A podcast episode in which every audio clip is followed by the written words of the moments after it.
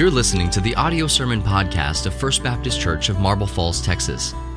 For almost 130 years, FBCMF has served Marble Falls and the greater Highland Lakes area faithfully through children's programs, youth activities, and adult discipleship. We invite you to join us each and every Sunday morning at 9 and 10:30 a.m. for deep fellowship, rich worship, and a spirit-filled message.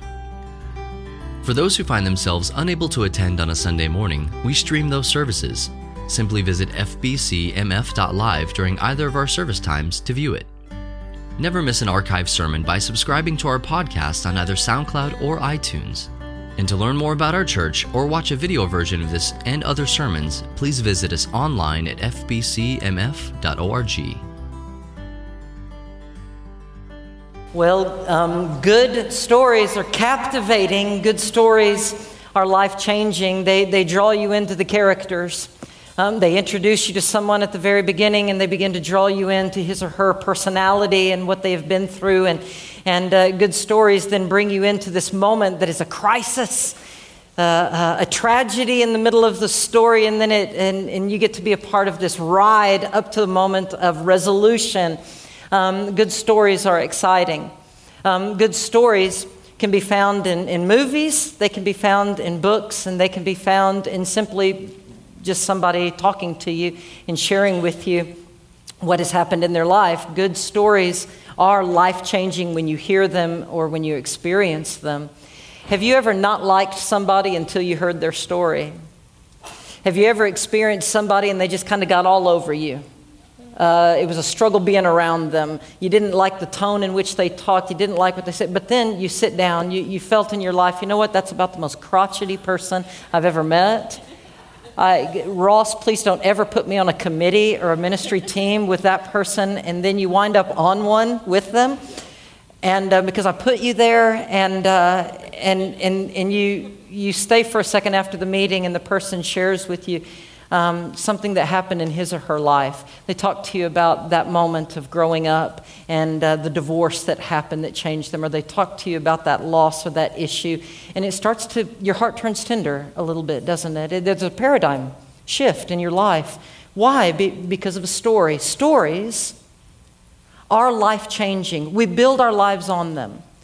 We, we hold to the stories of our past in a way that, that, that helps us move forward within that narrative ourselves. For instance, uh, if you were a Jew, it didn't matter if you actually lived through the moment of the great Exodus. You lived in the story of the great Exodus and, and God parting the Red Sea for you and, and giving you water from the rock, and you lived through that. Um, you live it as if you were really there because that story becomes yours. That story changes you. You tell it over and over again. The Bible is a story, it is the grand narrative of God's redemptive work and his intention in creation. And all through the story of the Bible, there are little stories, little sub stories that are told all along the way that help develop and move along the plot, the theology, the movement of God throughout Scripture. And Jesus tells a lot of these little sub stories, and they're called, often called parables. And, and so, as we look at these parables, know this that, that when Jesus tells them, he doesn't give a parable the way that a, a, a philosophical kind of um, preacher or a philosophy professor might talk about things. Jesus is not going to speak over your head or over my head. He's not, his intention is not to give complex kind of words so that at the end of the parable, everybody sits back and says, We have no idea what he said, but it sure sounded intelligent. He must really be important. He's not like one of those kinds of preachers. The, the purpose of the parables is to give a very commonplace kind of illustration about something. Uh, it, it meets you where you are. It takes a story that you have experienced in life, or at least you've seen in life, and it, and it relates that story to what you are going through. And, uh, and Luke, at one point, he begins to recount one of the parables that Jesus begins sharing with a very large crowd that's there with him. I like how it begins because Jesus is just preaching to a large crowd, and all of a sudden he is interrupted. And uh, a man comes and he says, I have an issue. And I, I, find it unique because I wonder sometimes how many uh, times do I come in here and begin preaching on something, but on your, in your mind, Um, you're dealing with something else. And what you wish you could do in the middle of my sermon is raise your hand and interrupt and say, Ross, everything you're saying is all well and good, but I have an issue, and here is my issue. Can you please address this? Many times, some of you might come in and, and feel that, where I'm talking about who knows what, but in your mind, you're like, golly, I can't even think about what he's talking about. Here is my issue. Thank y'all for not interrupting me, though, when, when y'all have those moments in your mind. Jesus is interrupted. He's teaching, and somebody says, Yes, yes, yes. Here's what I think, though. Here's what I need you to help me with. I have an issue. And here is my issue, Jesus. Teacher, make, not ask, make my older brother divide our inheritance with me. Now, um, disputes over inheritance have always been very messy. They're messy today. They're hard even right now. There are some lawyers who make a very good living helping arbitrate simply in, in inheritance issues. In the time of Jesus, the older sibling, the older son, had all the control to take his father's um, uh, to take what his father leaves all the family, and he had all the control to divide that between all the family, and I'm okay with that. Um, I'm the older sibling. I, I, I, have no problem with the story to, to that point. Um, the, and it's the struggle of inheritance that's played out. We, we see it in the, the prodigal son. We see it. Isn't there an issue of inheritance with Jacob and Esau? The issue of inheritance plays a central role throughout a lot of scripture. Uh, what they would do is the oldest sibling would get either two thirds or half of the whole estate. And then he would arbitrate or he would delegate the rest of whatever was left over between all of the other siblings. And, and, and if you had a good older brother, then it went really well. The, the issue is sometimes when your siblings don't get along, then, then the moment of inheritance and dividing all that up is really, really hard. If you haven't gotten along with your brothers or sisters for 20 years, and you're not even talking to one another, you're not on talking terms with an older brother or a younger brother or somebody, and, and, and, and it is a dysfunctional family situation, man, when somebody, when the parent dies and, and everybody is crying and you're sad, that's not going to fix the 30 years of dysfunction that, that comes to that funeral. It's hard. If, if, you and your siblings are great and you talk all the time and uh, you, you, just have this wonderful, healthy kind of relationship, then, then, then you deal with inheritance pretty well. But, but some of you in here right now, you may have crazy siblings. and, and it's hard, man. And because of that, if, if you are involved in this kind of thing and your older sibling, who's the crazy one, says you don't get anything or, or, or the younger ones are fighting for things and it is a, it's a battle. Uh, and it can be that way. Um, max copeland wonderful pastor in our church for 42 years uh, the reason that our church is healthy a lot is because of Brother Max. And uh, Max shared with me a great story that, that he was asked to do a funeral, a graveside service for someone. And he, and he said, Well, why don't we do it at the church or the funeral home? And they said, Well, because we hate each other. And, and, and they said, We can't do the funeral any. Let's just get it over with as fast as we can. Let's just go out to the graveside as quickly as possible and get this thing over with. And Max said, okay. And sure enough, he's, he's doing something. He's trying to move fast, and two brothers get into a barroom fist fight. Max said, dude, they were, they were fighting hard. He said, I'm glad they didn't roll into the grave. He said, it took all of us and the funeral home directors to pull these dudes apart. It was horrible fighting over these types of things. In the first few verses, this young sibling comes to Jesus and he says, Make my brother share with me. Give me my, my what's due me. And, and I admit that when I first read this, I'm siding with the younger brother. I haven't read the rest of the passage yet, but just at the ask alone, I'm, I'm on his side. Because I'm a justice guy. I, I think things need to be fair, don't y'all? If this older brother's cheating this younger brother, my goodness, something needs to be done. I'm for the younger brother right here at the beginning. And, uh, and, and, they didn't have lawyers to help fix it. Jesus is the only guy he can turn to. And he goes to the only guy he can turn to. Jesus, make this happen. And I'm thinking, yes, Jesus is going to tell the older brother what he needs to do. And Jesus is silent. And he doesn't do anything about it. Leaves them to deal with it on their own. Jesus says, No, who made me an arbiter between you? And he turns his back. It's not the kind of Jesus that I accepted during vacation Bible school, perhaps. He's not the loving Jesus. Well, what's going on, y'all? Why doesn't Jesus do something here with this guy? Uh, here a, here's a guess. Before we move on and figure out the real reason, my, my thought is well, maybe Jesus just refuses to be triangulated, and I like that about Jesus. Anytime a third party comes or someone asks Jesus to be a third party, and he says, Come and, and fix something in, in, that's not right or fix something in my life. Jesus never does. You remember the time when Martha is in the kitchen banging all the cabinets around, mad at her sister Mary, and, and she says, uh, Jesus, make my sister Mary get in the kitchen and help me. And Jesus says, No, no, no, no, no. Mary is doing something good right here. In fact, Martha, if you have a problem with Mary, who do you need to talk to? Mary. Jesus had this, uh, this thing about him that refused to be triangulated in conflicts. That if somebody had a problem, he was never going to go with that person behind somebody else's back. He encouraged people to solve problems by talking face to face. Maybe that's what it was, or maybe it could be this, in fact. Maybe it's that when the guy comes and he says, Make my brother do this, that the problem with that is, is, is that we don't go to God always talking about somebody else's issues. Uh, well, what if the issue here is that the, Jesus turns his back because the guy is just, you know, selfish? I'm perfectly fine. But Jesus, you need to do something about my brother over here. He's the screwed up one.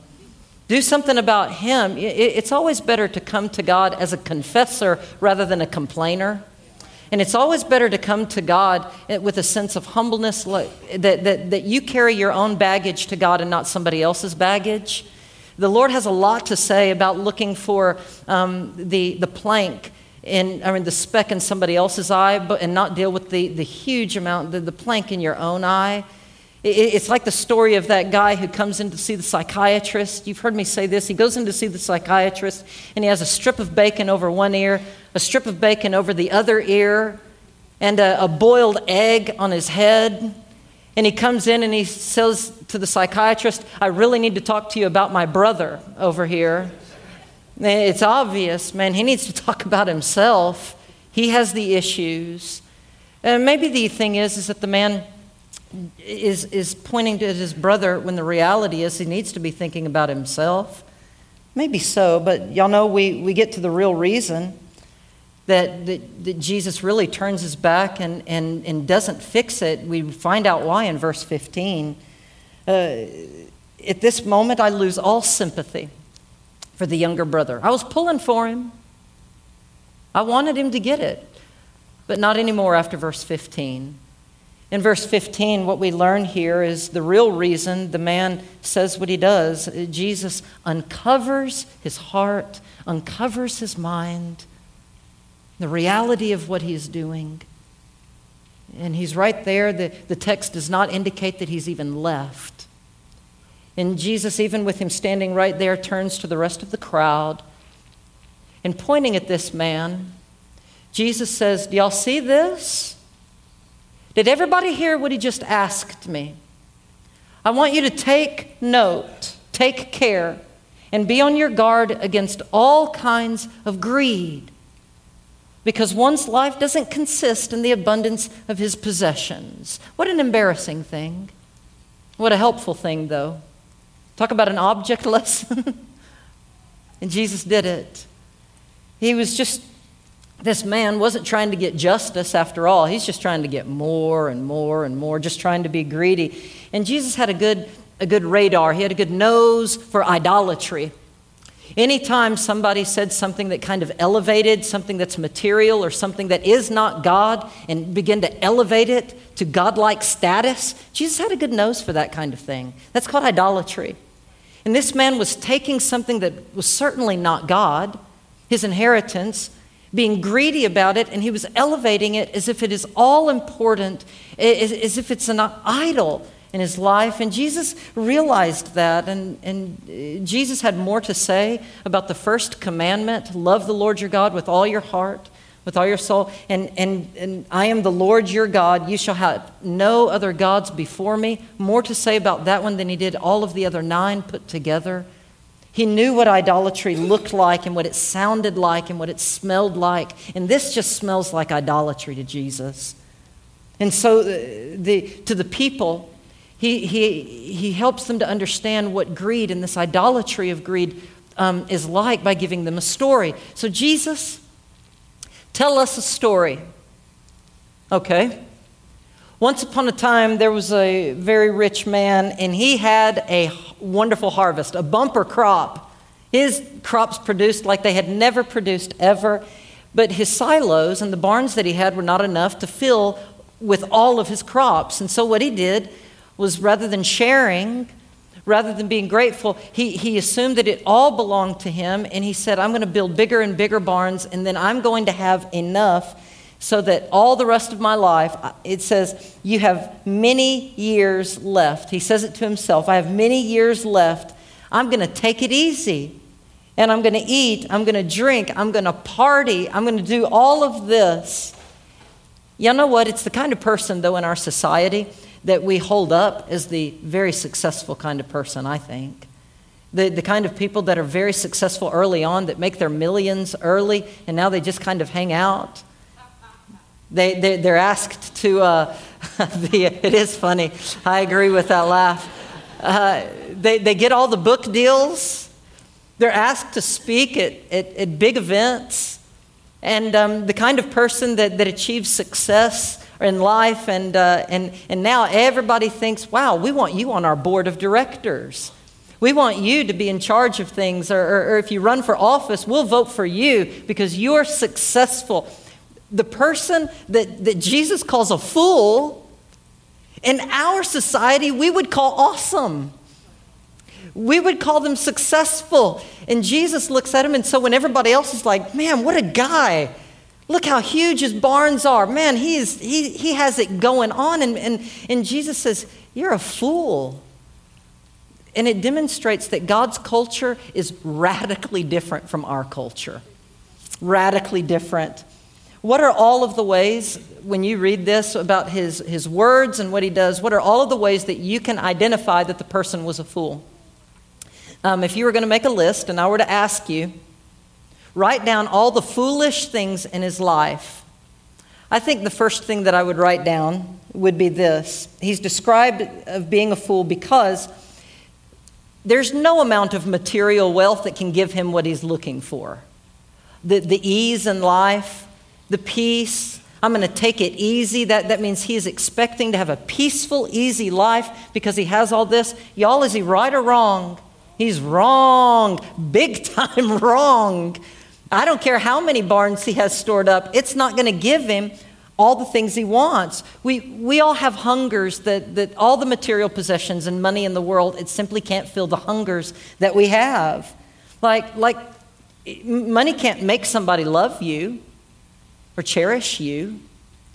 And we try. You, what money could do, maybe, is rent a little bit of fake affection, but, but it'll never, ever you can't buy love. And uh, you remember the old show, Citizen Kane?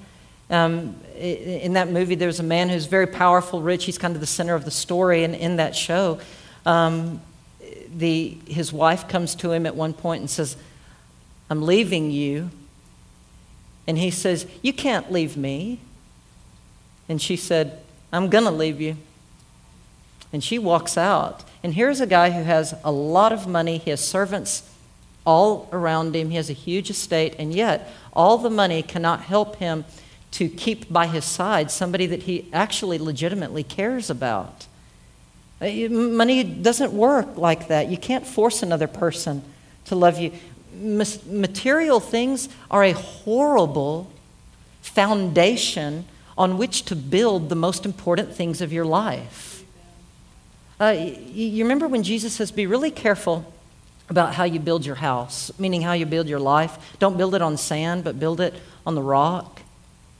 Uh, if you were to give, let's take that parable, that, or that saying, don't build your house on the sand, but build it on the rock. Let's take that, and now let's, let's introduce a tragedy into your life. Let's say that you, um, a doctor gave you two weeks to live or two months to live.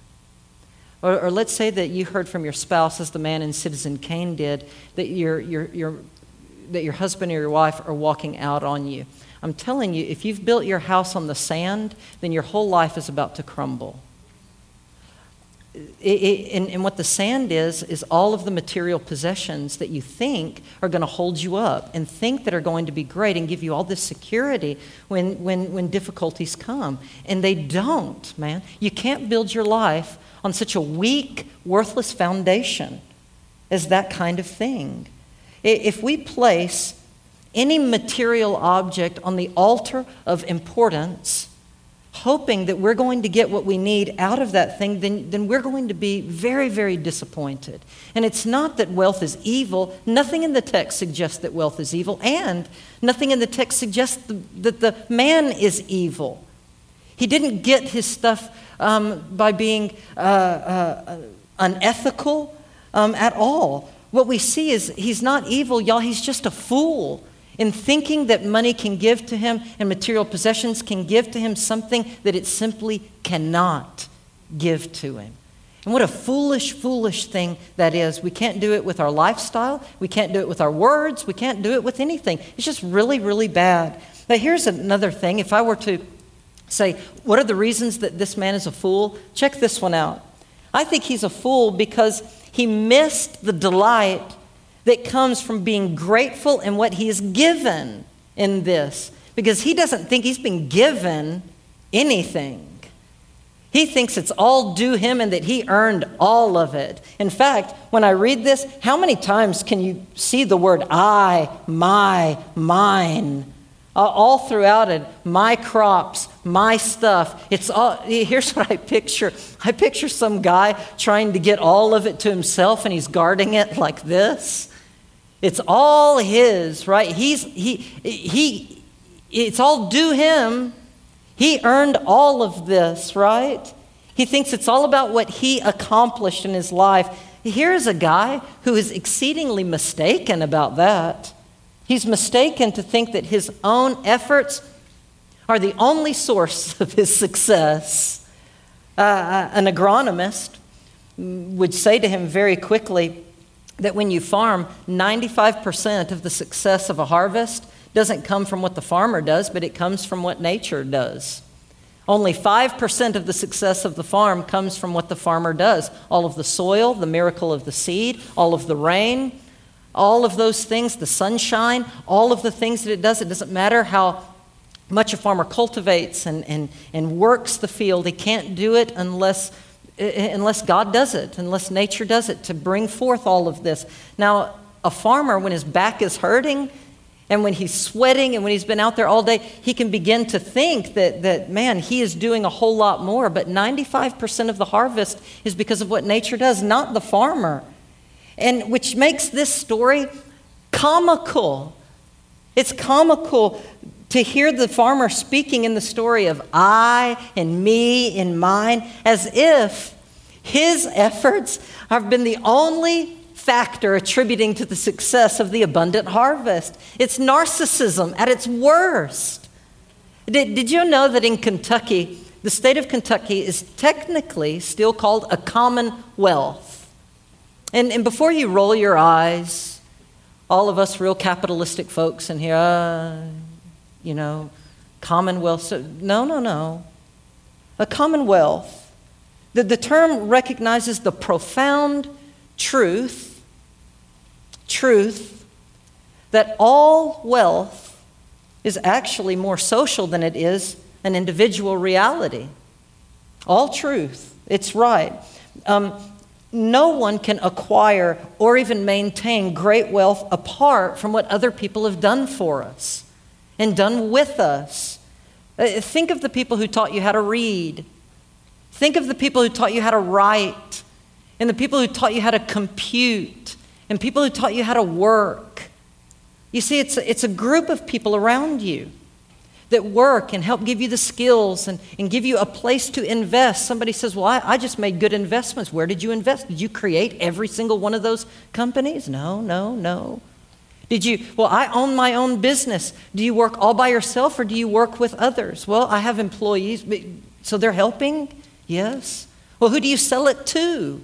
Well, I sell it to other people, so they're a part of it too. There's nothing, nothing in this. It's impossible for anybody to to assert that all of my success is my own. I am a self made man. I'm a self made woman. It is an illusion. It's the silliest thing. In fact, in this text, the Lord would say, You're very close to being the rich fool when you say things like that. And that fact, y'all, it should be a reason for great celebration, in my opinion. The, the reason to celebrate is when you realize that, that you are one instrument player in the whole symphony that is your life and that God is the great conductor of it. That's reason to celebrate, not to lament. That, that other people play a role in your success and then you get to invite them into the success and celebrate with them. That's exciting. That now there's a reason for a party. But if you do it all by yourself, there is no reason for a party. That this is an exciting thing that we ought to embrace. That, and what it ought to make us do is to be gracious that for, for the immeasurable amount of help that we have all been given. And so the only proper response to the great harvest of our life is genuine humility, isn't it? Humility and, and genuine gratitude. And the fool, the rich fool, missed it completely.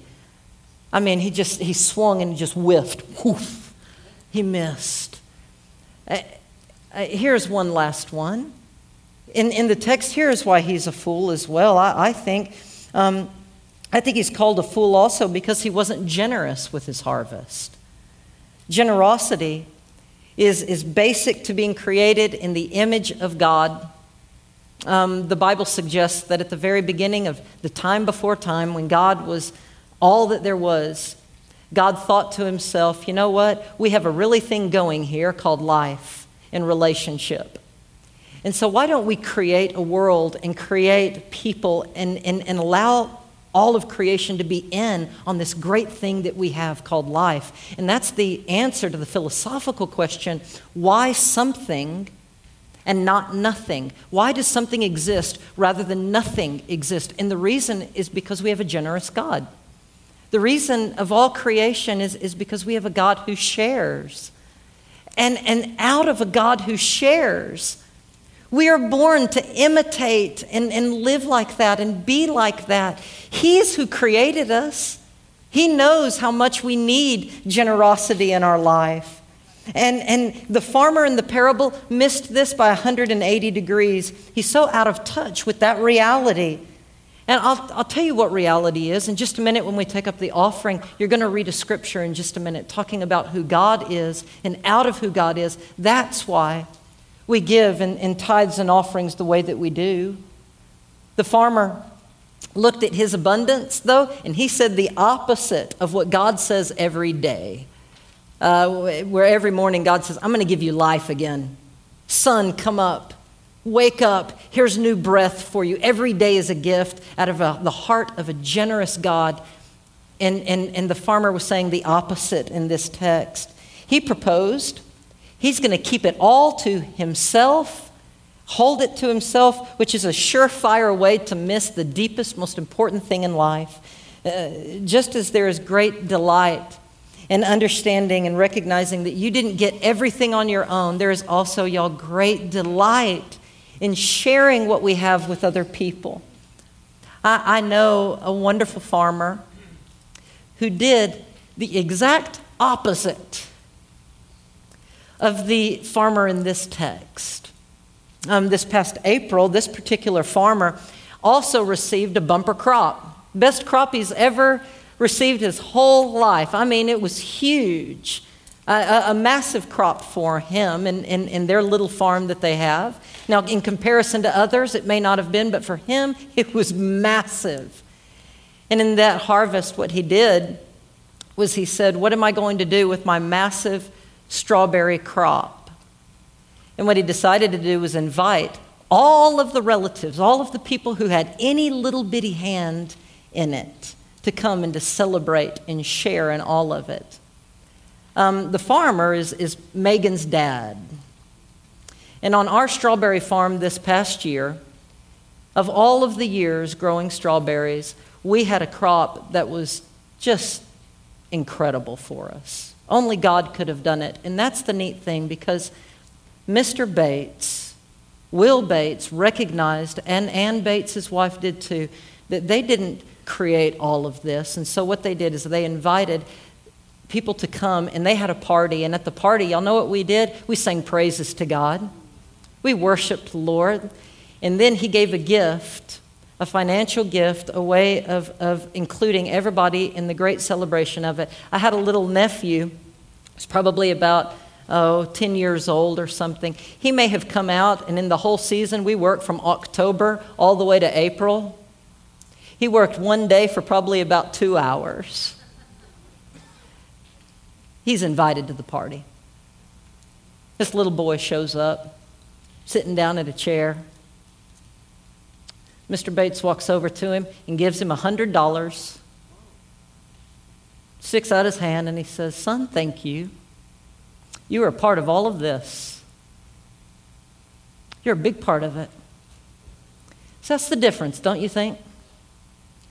I think so. I think that's the difference. I think that's somebody who understood. I think that that's the opposite of the rich fool.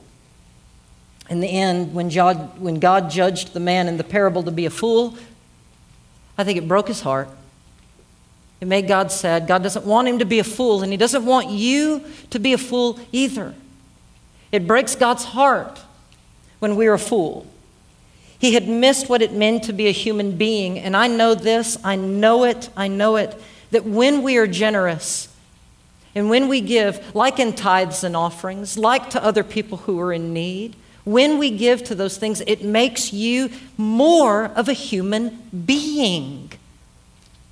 It's not somebody trying to steal from you or hurt you. It's, it's, it's, that's the way you become whole, and it's the way you have life. And it's so sad when we don't. It's sad that this foolish man deprived other people from the great joy of giving to them. And it makes me wonder that really what he should be called is not the rich fool, but the poor fool because he was impoverished in the things that really matter. Uh, so please remember this. And the way the parable ends is that in the end, we all get separated from the things that matter, uh, the things that we possess. In the end, we all get separated. The rich fool finds out from Jesus when Jesus when God said when you die who's going to get all of this stuff that you have loved so much death makes everybody generous you, you have two choices just as I do. We can either be generous here on earth or we can be generous at death, but death is going to make you generous. You can't do anything about that. It is. Now, somebody is going to say, well, Ross, when I die, I'm just not going to care anymore. I beg to differ. I think that when you die, you're going to care more about whether or not you are generous on this earth than you think you will. When you face the Lord, you, you, you're going to care more about whether or not you are generous. And so you're going to be generous regardless. So God says, don't be a fool. Be generous now. Be generous now. There's an old story, um, and I'll finish with this an old story about a, uh, a man who had a dream, and he went to both heaven and hell in the dream. And, uh, and, and the thing that he discovered was that in both places, um, the people had an issue, and that is they could not um, uh, bend their elbows. So their elbows were stiff. In both heaven and hell, they couldn't move their elbows. And so he went down to hell and he saw everybody and they couldn't move their elbows. And everybody had big hands full of, a handful of bread. But the problem was is that they couldn't bend their elbows to feed themselves. But they were never ever going to give the bread to somebody else because it was their bread. So they were hiding it and holding it, and they were never going to give it. And so there was a misery to all of it. That there was, a, there was food to eat, but nobody was going to share it. And you couldn't eat it yourself either.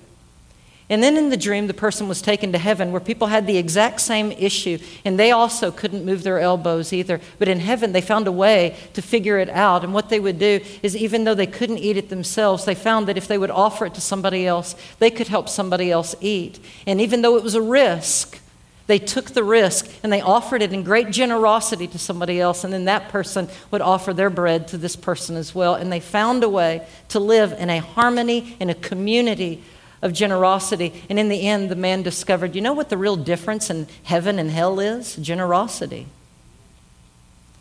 And that will be the difference in the heaven and hell on this earth, too, for you. You can live like hell or you can live like heaven.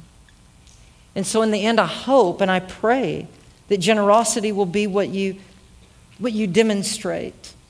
And I think, y'all, that's the point that Jesus is trying to make in Luke 12 when he talks about this. And that's the story and I hope that it changes your life. You've been listening to the audio sermon podcast of First Baptist Church of Marble Falls, Texas. Never miss an archived sermon by subscribing to our podcast on either SoundCloud or iTunes.